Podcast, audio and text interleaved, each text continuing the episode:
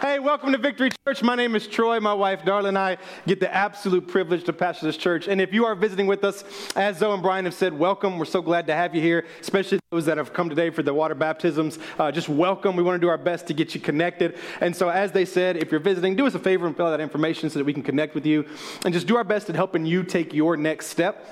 I always try to take a moment and kind of let you know what we're doing both in the community and outside of the community inside the community, inside this building, and outside of the community, outside in the community, uh, through our finances, through those that are giving every month, and we want to say thank you. But I want to take this time over the next couple weeks and really focus in on what we do with At the Movies.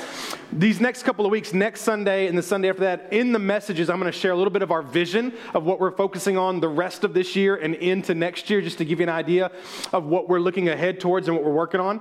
But also keeping to remind you that in October, the whole purpose of the series is for you to bring friends, family members, people who don't know Jesus, people who don't normally want to go to church, and get them in here because it's unique, it's fun. As they said, popcorn, movie clips. Uh, we're going to get real basic on the gospel and be able to allow people to be, you know, give their heart to Jesus, salvation. It's just going to be a great few weeks. And so I want to really encourage you. I know they've already said it, but take those handouts, We'll have social media stuff that you can share, and just do your best at bringing people that are in your family that are lost, that don't know Jesus, to something like this. This is why we do it. That's, that's basically what I'm trying to say, is that we don't do this because we have, you know, because I don't know what else to preach. We, we don't do this because we've got money we want to throw away. We do this because we really want to bring people in the door that may not know Jesus or may not go to church, and they're able to come in because that's interesting to them, and then they stay and their lives are changed. Amen?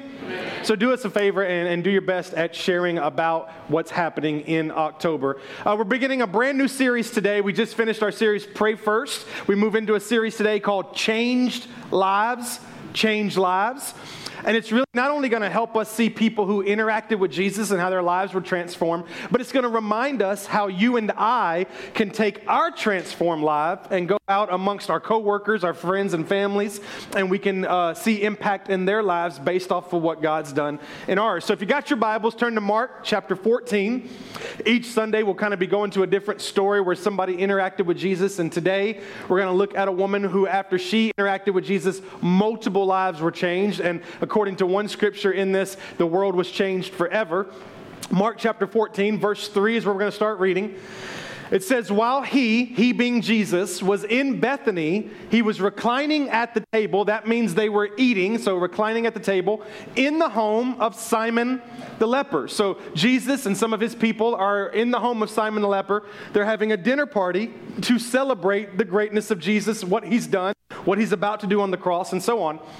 It says a woman came in with an alabaster jar of very expensive perfume. The perfume was made of pure nard. She broke the jar and she poured the perfume on Jesus' head. Bible goes on to say some of those who were present were saying indignantly, in other words, with anger to one another, why? Why this waste of perfume? Matter of fact, this perfume could have been sold for more than a year's wages, and then we could have taken that money and we could have given it to the poor. All of a sudden, Jesus begins to rebuke them and he says, Hey, leave her alone. He says, Why are you bothering her? She's done this beautiful thing to me. And then he kind of gives us a perspective shift. He says, The poor you're going to always have with you. There, there, will always be opportunity for you to sell something that you have and give that money to the poor. But me, you won't always have. There, there, there, you will not always. So you can help them anytime you want, but you will not always have me. He goes on to say, She did what she could. She poured perfume on my body beforehand to prepare me for burial.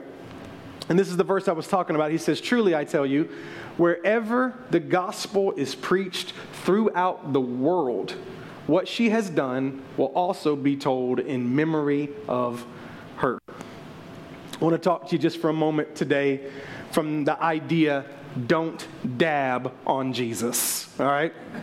Now, this is not your traditional dab we're talking about here. You're going to see where we're going with this, but the idea that you and I cannot dab on Jesus. A couple Sundays ago, uh, the first service was over and I went out to the lobby to, to hang out with everybody. And uh, I got to talking to uh, a young lady who it was her first time here. And I kind of have some questions I'll, i like to ask. You know, how did you like it? Did, you know, is there anything that we can do for you? Any questions we can answer? Because I want people to, you know, feel as comfortable as they can. And she, she, we talked for a little bit, and then she goes, I tell you what, she goes, You sure are passionate. And, you know, I kind of smiled. She goes, I love your passion. And we talked some more, and then she left. And I started thinking about it, you know, a little bit later, and I was like, you know, it's, it's something I've always been. Like, I, there's not really an explanation for it. I, I've always had passion, especially when it comes to preaching the Word of God. Like, you can go all the way back to when Darla and I were starting in ministry and we were teaching fifth and sixth graders, and you know, I was screaming at them then. and then you go into youth ministry and then into adult ministry, and this is just, it's just who I am. Now, I was thinking about this. My passion has got me in trouble a couple of times. You know, I'll get up here and get passionate and say something I probably shouldn't have said, you know, off, off, the, uh, off the, the work. Or, or uh, there's been times where I got really passionate and trying to put trying to use red colored water to clean this dirty uh, glass window to explain how the blood of jesus cleansed all of our sins. And i got all passionate and i went to throw it and i missed it and i drenched our uh, piano player in the process. Um, you know i've done i've got stories like this galore of just stuff i did because i was passionate.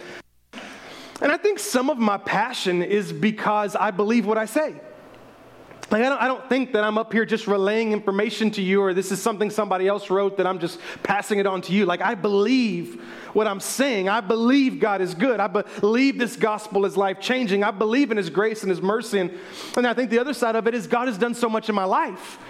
And so it's real easy for me to get passionate and to scream and to yell and to get fired up because I've actually seen God move in my life. I've stepped out in faith with my family and watched God provide as we move and build a church. I've watched us, I've watched myself pray and fast over a building and God provide. I've seen moments where I wondered if God would ever show up and He did.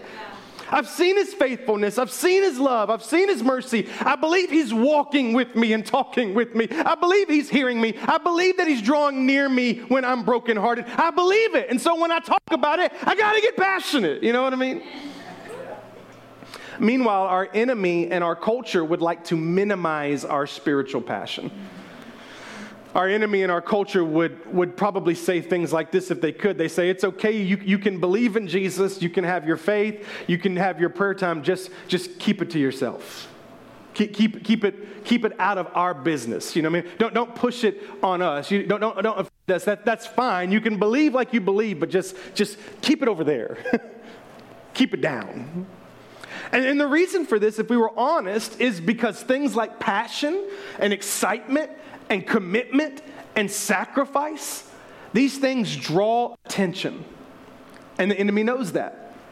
Culture knows that. That anytime somebody becomes passionate about Jesus, anytime somebody gets excited about Jesus, sacrifices for Jesus, makes commitments to Jesus, it's going to draw attention.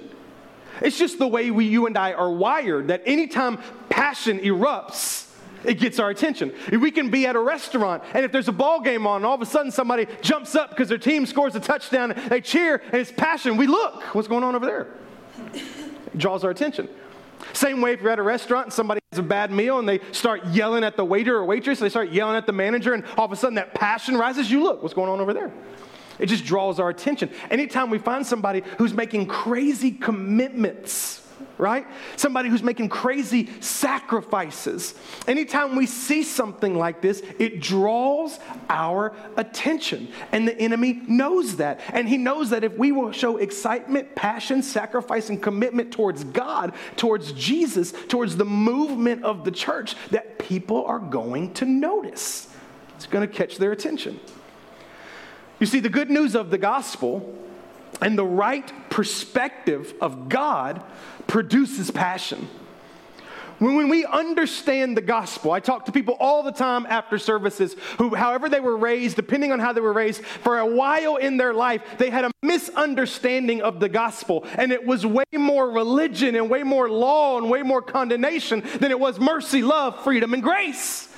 And so when we know the true good news of the gospel and when we have a right perspective of God, we can't help but have it marinate and produce in us a passion because God is so good, because God has done something great in my life. Because once I was lost, but now I'm found. Once I was dead, but now I'm alive. Once I was a slave, but now I'm free. I got to tell somebody about it. I'm excited about it because it's good news. Amen? But naturally, the worries of the world, the pressure of life, and then watch this the monotony of religion causes us to lose our passion. Once again, I was talking to somebody after first service, and they were talking about how there was a time in their life where they had fallen away from God. They're now back and passionate about God. And what they said kind of it was it was to it was be relatable to the idea of just the monotony just kind of going through the motions and just kind of going to church and going through it. And, and over time that just kind of dies out and the passion that we once had dies down. And it's easy to lose our passion. And i want to challenge you this morning that it's that passion inside of us about god that actually will begin to leak onto other people and our changed life starts to change lives. I want to I wanna challenge you not to allow your spiritual passion to be minimized, but to maximize it. So let's go back to Mark chapter 14 for a minute. There's dinner going on for Jesus, and there's a handful of people in the room. In the room are the disciples. I don't have time to talk about all of the disciples, and so we're going to focus specifically on Matthew. So Matthew is in the room. Matthew was a tax collector. To give you an idea, tax collectors were hated in culture in that time. Not, not, much different than today, but they were really hated in that time because there was a lot of history to it. To give you an idea, what a tax collector would do is not only would, would, so you'd have this, this government situation where they would come in and take so much money, but they would employ somebody in the town, and the town people who you knew, someone who was in your family, someone who you hung out with, would be the one responsible for collecting funds from you. But when they would collect the funds, they would collect more than you owe so they could put some in their pocket. And so they became these, these hated people to the point to where they were actually categorized separately than sinners. They're actually worse than sinners. There, there are times in Scripture where people were talking about Jesus and they say, He eats with sinners and tax collectors. Could, could you imagine being like, the, this is all the sinners in the world, and then the really bad people over here, right? Like the tax collectors. So he was, he was hated. He was hateful. But Matthew had had an interaction with Jesus, and now this hated and hateful person was saved and changed, and he became a disciple of Jesus. Also in the room is Simon. It was actually Simon's house. Simon was a leper. Leper means that he had a disease called leprosy. Leprosy at the time was by far the worst disease of their culture. Uh, it would give you boils, it would give you open wounds, you would lose extremities, you would eventually die, and it was extremely contagious. And so, not only were you kind of labeled a sick person, but when you entered a room, when, when, you were, I think it's about 60 to 100 feet of a person, you had to scream out, I'm a leper! You had to let people know that there was something wrong with you. These, these people were so ostracized, they couldn't stay in their own home, they couldn't stay with their spouse, they couldn't raise their own kids. And so when someone got leprosy, their entire life was upside down. They, they were sick and eventually going to die, and they were ostracized. And so Simon was one of these guys, but then he meets Jesus. And this man who was ostracized and sick is now healed and changed by Jesus. Now he's having Jesus over to his house for a party. So Matthew's in the room and Simon's in the room. Watch this Lazarus is in the room. Lazarus was dead.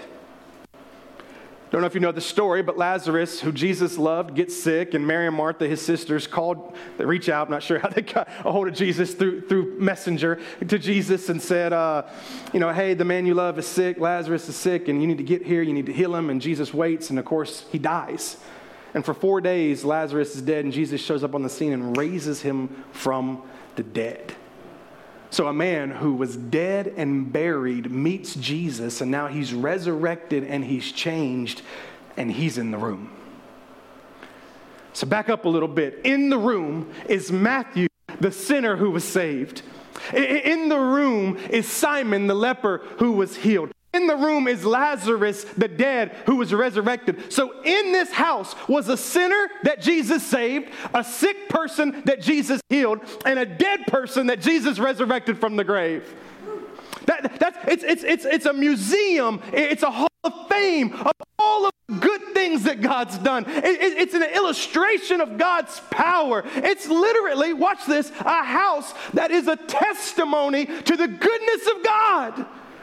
It's a house that's screaming how great God is. It's screaming the love of God and the mercy of God. It's screaming that Jesus is greater than sin, Jesus is greater than sickness, and Jesus is greater than the grave. This is what the house is screaming. Come on, do I have anybody in here who was once lost, but now you're saved? Come on, do I have anybody in here who was once but now you're healed. Do I have anybody in here who was once spiritually dead, but now you are alive? This house is a testimony. It's screaming, God is good. It's screaming, Jesus is powerful. It's screaming that no sin, no sickness, and not even death can overcome the power of our God. And watch this that house is a mirror reflection of this house. And this house literally screams the power of God. This house yells the goodness of Jesus Christ. And because of the testimonies of you and the testimonies of those around us, we are a reflection of the idea that Jesus is greater than sin, Jesus is greater than sickness, and Jesus is greater than the grave. And if we're not careful, we'll just come in here and we'll get caught in the monotony of religion or the monotony of a church service, and we'll forget that we're a walking miracle, standing surrounded by walking miracles. And we were all in a moment where we were either lost, but now we're saved, where we might have been saved, but the whole world was falling apart around us. We were broken. We didn't think we could be healed. We didn't think we could be helped. We didn't think we could be restored. We were given up. We were getting out, and the goodness of God and the grace of God stepped into our story, and it rescued rescued us and it saved us. And we in this house are an example and an illustration that Jesus is greater than sin, sickness, and the grave. Amen? Amen? And then in walks Mary. Mark 14 says that a woman enters into the room and she has an alabaster jar that is full with expensive perfume, and then they describe it for you. It's made of it gives you the context of just how expensive this perfume is. The Bible says that she walks up to Jesus, she breaks the jar, and then she pours this perfume onto Jesus' head, his whole body, as a form of worship. Now, to us, that doesn't make a whole lot of sense, but in the culture of that day, it was common, it was custom, it was expected that when somebody came to your house as a guest for anything, a dinner, a party, that the person who, whose house we were at, that somebody was responsible for taking oil and anointing the guest with oil. It was custom. It wasn't something that certain people did. It was something that everybody did. It was common. You would have, if you were to go over to somebody's house tonight to watch football, it'd be normal for you to walk into their house and for them to meet you at the door with a generic oil substance to take it and then to anoint you with it. And that was just custom. Now, what was custom is often they would take it and they would dab you To give you an idea of what this looks like, if you were ever back in time, maybe you went with your grandma or your mom and you went to go look at perfume at a Sears or J.C. Penney's or one of those archaic stores that, you know, eh, and you're in there and they would be getting perfume and you would come time to smell the perfume and they wouldn't pour the perfume all over you in the store. They would take it and they would just put a little dab on your wrist and you would, oh yeah, it smells good. It smells good. And if you bought it, they would tell you go home, don't, don't, shh, shh, shh, all, just take a little bit, just dab it, right? Right behind the ears. Just dab a little bit, a little dab, just, just a little dab. You don't need a lot, just a little dab. And this is what was expected of this ritual that when somebody came to your house for dinner, it was common, it was expected for you to take a generic oil, take it and dab them with it. You did it first as just a sign of respect, honor, and anointing. You also did it because it would create a fragrance in the room. And if this person had been traveling all day, they probably didn't smell nice. And so it was just something that you did. So when Mary enters the room with the substance, nobody's caught off guard. Everybody's expecting Mary to come down, take a little bit of that oil, and dab Jesus. But watch this Mary doesn't dab Jesus, she drenches him. There would have been nothing strange. Somebody might have said, why so expensive, but whatever. But there would have been nothing out of ordinary or out of cat or out of character for her to take it, put a little bit on her hands and just, just dab Jesus. Just, just dab Jesus. But when we watch Mary, she doesn't choose to do that. She doesn't choose to dab him, she chooses to drench him. And I bring that to your attention because whatever Jesus meant to Mary, whatever Mary's story was, however she had felt that Christ had changed her life, however she felt that she had gone from sinner to saved, healed, or sick to healed, lost to found, dead to alive, slave to free, whatever her story was, she felt like dabbing wasn't enough. She was so excited and moved by the power of God and the love of Jesus that in that moment she felt like that if I just take it and I dab him, it won't explain fully what he means to me. It won't express my worship. It won't catch anybody off guard. It won't draw attention. It'll just be ritual and normal. She said, but that's not enough for Jesus. He's changed my life. And so instead of doing what was expected, watch this, she did something extravagant. Had she done what was expected, nobody would have even blinked an eye. But because of what she did was extravagant, we're reading about it today. Now, I know what you think. There are some people in here that go, well, that's, that's just not me. you know what I mean? Like I'm an introvert. I don't I don't do that kind of stuff. Like like I'm passionate. I'm in it, but I'm I'm in it like this. You know what I mean? Like I just I'm not that person. I'm not that I don't want attention on me. I'm not that person. I'm just I'm I'm behind the scenes. I love when people say that. I'm behind the scenes. Like I don't even But here's the truth. We are all capable of being extravagant about something. There's not a person in this room. I don't care how much you hate people. I don't care how much you hate attention. There is nobody in this room that does not have a moment where they are extravagant about something. Let, let them find something. To give you an example, today is the kickoff of the National Football League. Today. And, and, you can look around this room, and you would have seen it in first service too, and you can know who's extravagant about football because they're already excited about it. They got their fantasy teams, they're wearing their jerseys, and I'm talking about myself, just so we're clear. I didn't wear my jersey because my team lost Thursday night, and I don't promote losers. I'm just saying, I'm just kidding. It's not the reason. Sorry, just a joke. Nobody called Patrick on me. My point, it, it, may not be football for you. Some of you are like, fantasy football, that's so dumb. But you're extravagant about something. Might be a book you read or a movie you watch, right? Maybe it's gardening, you know what I mean? You know, and there's so many different things out there that we can be extravagant about. So be careful when you, when you allow yourself to kind of get off easy by going, well, that's just not me. We can either do what's expected or we can find ourselves in a place where we are going above and beyond and being extravagant. One of Darla's extravagant things, I guess you would say, is she loves Universal Studios. Okay, that, that's her thing. We went on our honeymoon, and that's just become our thing. So we go once every year, uh, sometimes twice if she can trick me into it.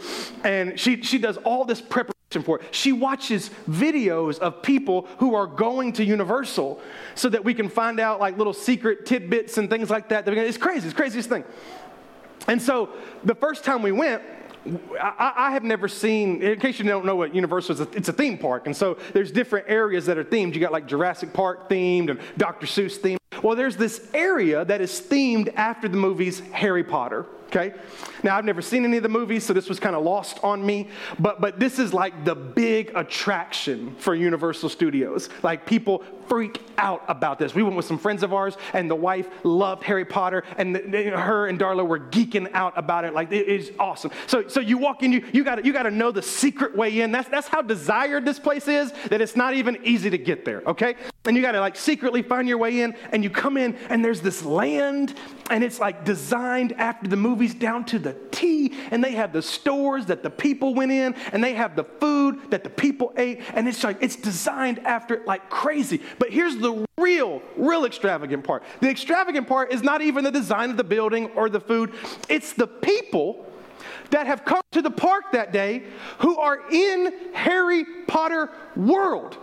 These people have like these robes on that they bought like hundreds of dollars, and they're walking around in their robes, and they've gone to places and they bought wands, and these are like little fake sticks, you know what I mean? Because you can't bring a real stick into the park, and so you go buy like a little fake stick, and you can just walk around and you know, alababoo, shabadadoo, bippity boppity boo, boop. You know what I mean? It's like it's their thing. And then watch this to get to get even more major. They have these uh, these um, interactive wands. So you go buy an interactive one, and there are areas throughout the park that you can go to, and you can kind of stand in this moment, and you do your little wave or whatever the instruction is, and something magical happens. And so, like you know, the clock will move, and the book will open, or the water will from this fountain to that fountain. And I mean, people are ev- everywhere you look, you're just surrounded with little people in robes running around with little sticks and they're waving everything. Like, this is crazy. It's the craziest thing I've ever seen. But watch this I didn't understand it, I had never seen the movie. So to me, it was extravagant. But to them, it's what was expected. It's why they were there. It wasn't weird to them but it was weird to me. So Mary walks in, she breaks this perfume, and she pours it on the head of Jesus.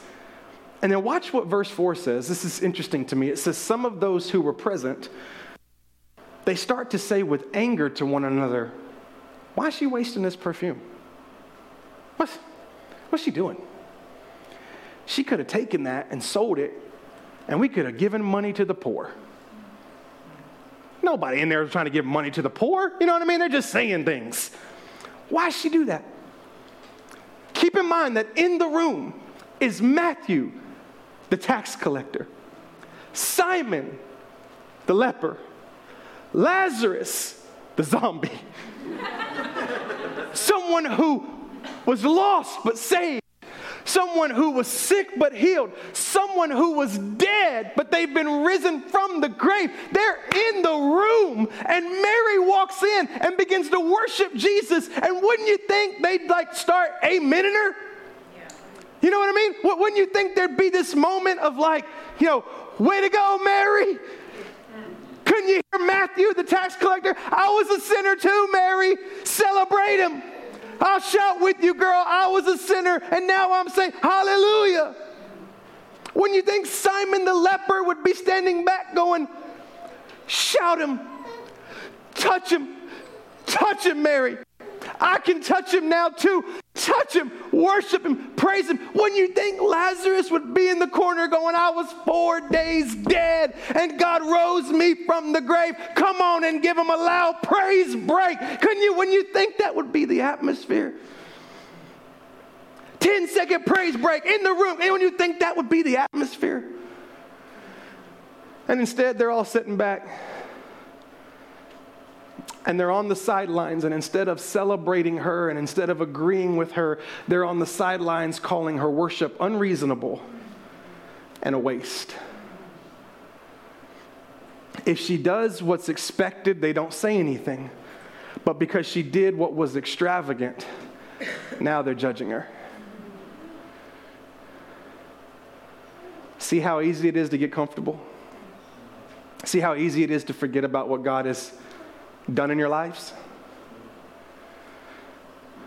Now, when I read this, and here's my prayer and my, my heart for you. When I read this, here was my thought. If it can happen to them, it can happen to me.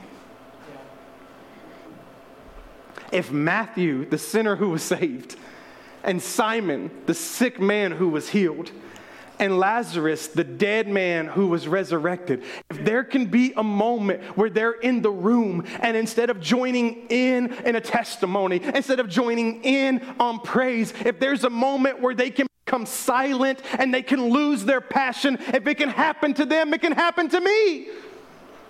And so my prayer is God, don't let me lose my passion.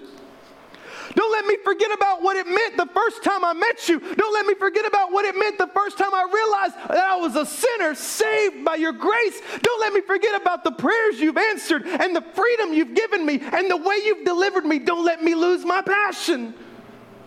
If it can happen to them, it can happen to me. God, don't let me be passionate about this. Watch. And then come over here and dab on Jesus. Right? Don't, don't let me be sold out to this. And then come to church and dab on Jesus. Don't, don't let me pour my worship and my praise onto something over here and then walk in and just dab Jesus. My prayer for you and my prayer for me is that more than ever we would be reminded of the goodness of God. More than ever, we would be celebrating the grace and the mercy of Jesus Christ. That in a time and an age where our culture is wanting us so bad to just do what's expected, that we would be so moved by who God is in our life that we would become extravagant. That we would be careful not to lose our passion. So we're at Universal. And we went back this past year. We went with some friends of ours. And there's this particular attraction that we had never gone to. We'd been going for four, five, six years, and we had never gone to this attraction. And this particular attraction is you go into this room, and there's kind of this show. And the show is they pick a kid from the audience, and they go through this whole process where the wand chooses the child. It's really cool. And so, you know, we're in there and, and we're adults and we're not trying to take this moment from a kid. So we're kind of standing towards the back and watching. There's this sweet little girl in the front. And the guy, the guy who's leading the whole thing, the actor comes out and he picks the little girl and he brings her up to the counter. And he's got this robe on and this hat. He's, you know, he's kind of sliding around the room and come in here and pick your wand. And he goes up behind the counter and she comes up and he gets this you know, particular wand down. It's made of horse hair and all this kind of stuff. And, and she pull it out. All of a sudden, the bookshelf beside us shakes and falls down. He goes, Oh, that's not, that one didn't choose you. Whoa, let's put it back in the box. And puts it back in the box and he grabs another one. He gives it out and he gives it to her. It's made of unicorn bone or something like that. And she takes it, and all of a sudden, the light goes out and this happens. And he goes, Oh, that, that one didn't choose. Let's get you another one. And then he comes around and he says, Oh, this is something, something wand. It's one of the best. And if you're chosen by this, you're so special. And he's going through all this. And he opens the box and she pulls out the wand. And as she pulls out the wand, the lights come up in the room and this music of like, oh, comes in the room and everybody's like, oh my goodness, that was awesome. You know, and he's like, this wand chose you she takes the wand and she leaves. And so it's time for the next group to come in, and we're leaving, and we're in the back of the line. We're kind of getting closer to the door, and I'm like, man, I wonder if what wand chose me. And I'm just being silly, but the guy hears me. And he's like, Would you like to know? I was like, Whoa, bro, chill out. yes, I do want to know. Yes. So he brings me in, brings me back around the corner. He's like, let's see. And he starts asking me questions and talking to me, pulls out this one wand, opens it up, and I touch it. You know, nothing happens. He's like, no, that didn't choose you. And he gets this, goes through a couple of them. He pulls out this wand and he starts talking about all the, when this wand chooses you, you're a leader that's changed. I mean, he's saying all these things, and I'm like, are you a prophet? Like, I'm not really sure what's kind of, are you John the Baptist? I'm not sure what's happening right now. And, and I go and I, I pick the wand out, and sure enough, all the lights and all the, and I'm sitting here holding it, and Darla's freaking, oh, y'all, she got the camera. She's like, babe, it chose you. You know what I mean? I'm like, like, we just saw this happen. We know how this works, right? But it was cool. I really enjoyed it. And then he handed it to me said, if you want to buy it, you can go over there and buy it. I was like, come on, man. So I wasn't going to buy it because it's expensive. And so we're walking out, and I'm like, I just, can I just put it over here? Like, I just lay it over here. And babe's like, and Darla's like, babe, babe, babe, Because we were to buy a wand for the kids anyway. She's like, we got to buy that wand. It chose you. And so what did I do? Bought the wand, right? Now, why did I tell you that story? I tell you that story because I went from standing in the middle of Harry Potter land going, what's wrong with these freaks? To having my own personal wand, standing in line waiting to be able to use it. You know?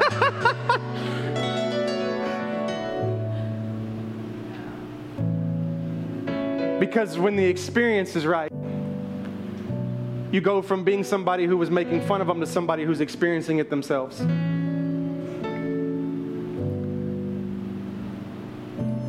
Because when Mary walks into the room and pours her worship on Jesus, it can't help but influence you.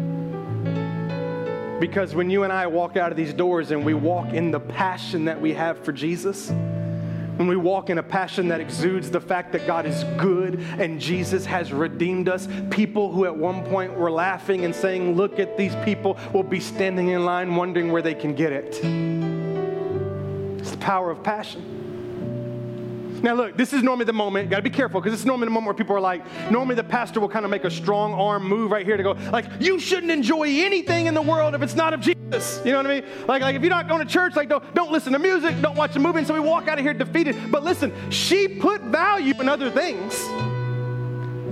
She had the perfume in an alabaster jar. If she didn't value it, she'd have just had it in a, in a glass jar in the corner. She valued other things. Watch this. She just didn't value it more than Jesus. So it's fine for you and I to put value in things, but let's make sure that we're not valuing it more than Jesus. Amen?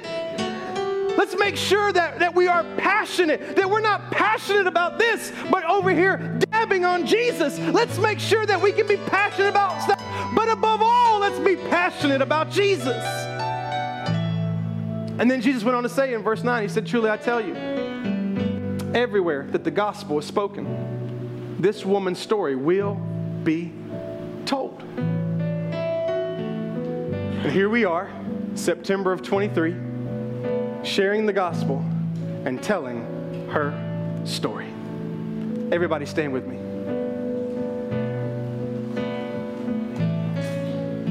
I'm going to talk for a little bit more, just a little bit more, but I want to invite those that are getting baptized. I want to invite you to go ahead and go get ready. Some of you, you're already ready, so if you're ready, just stay where you are.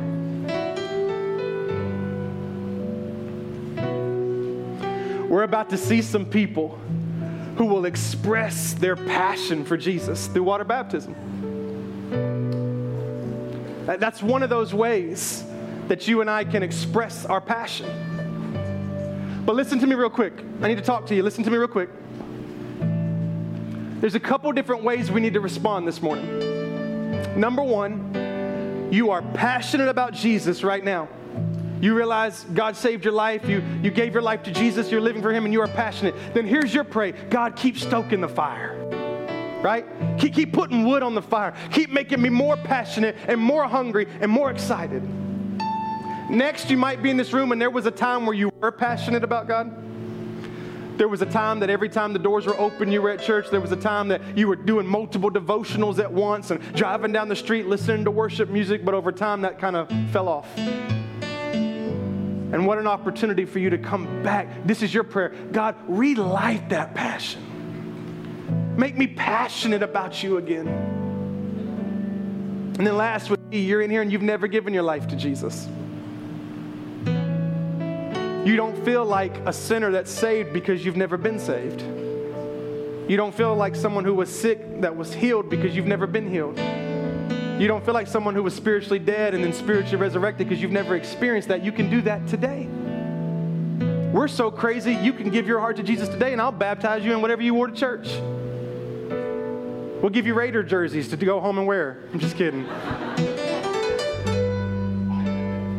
This is the time for us, church. This is the time. God, restoke my fire. Or, God, relight, you know, bring back that passion, bring back that fire. Or, God, let, me be saved. Let me give my heart to you. Let it be the first time that you ever give your life to Jesus. Start it today. So, do me a favor, everybody, close your eyes right now.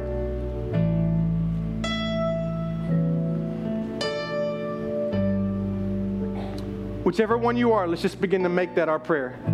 However, it might be for you. If you're on fire right now, here's your prayer. God, come on, re- continue to stoke it.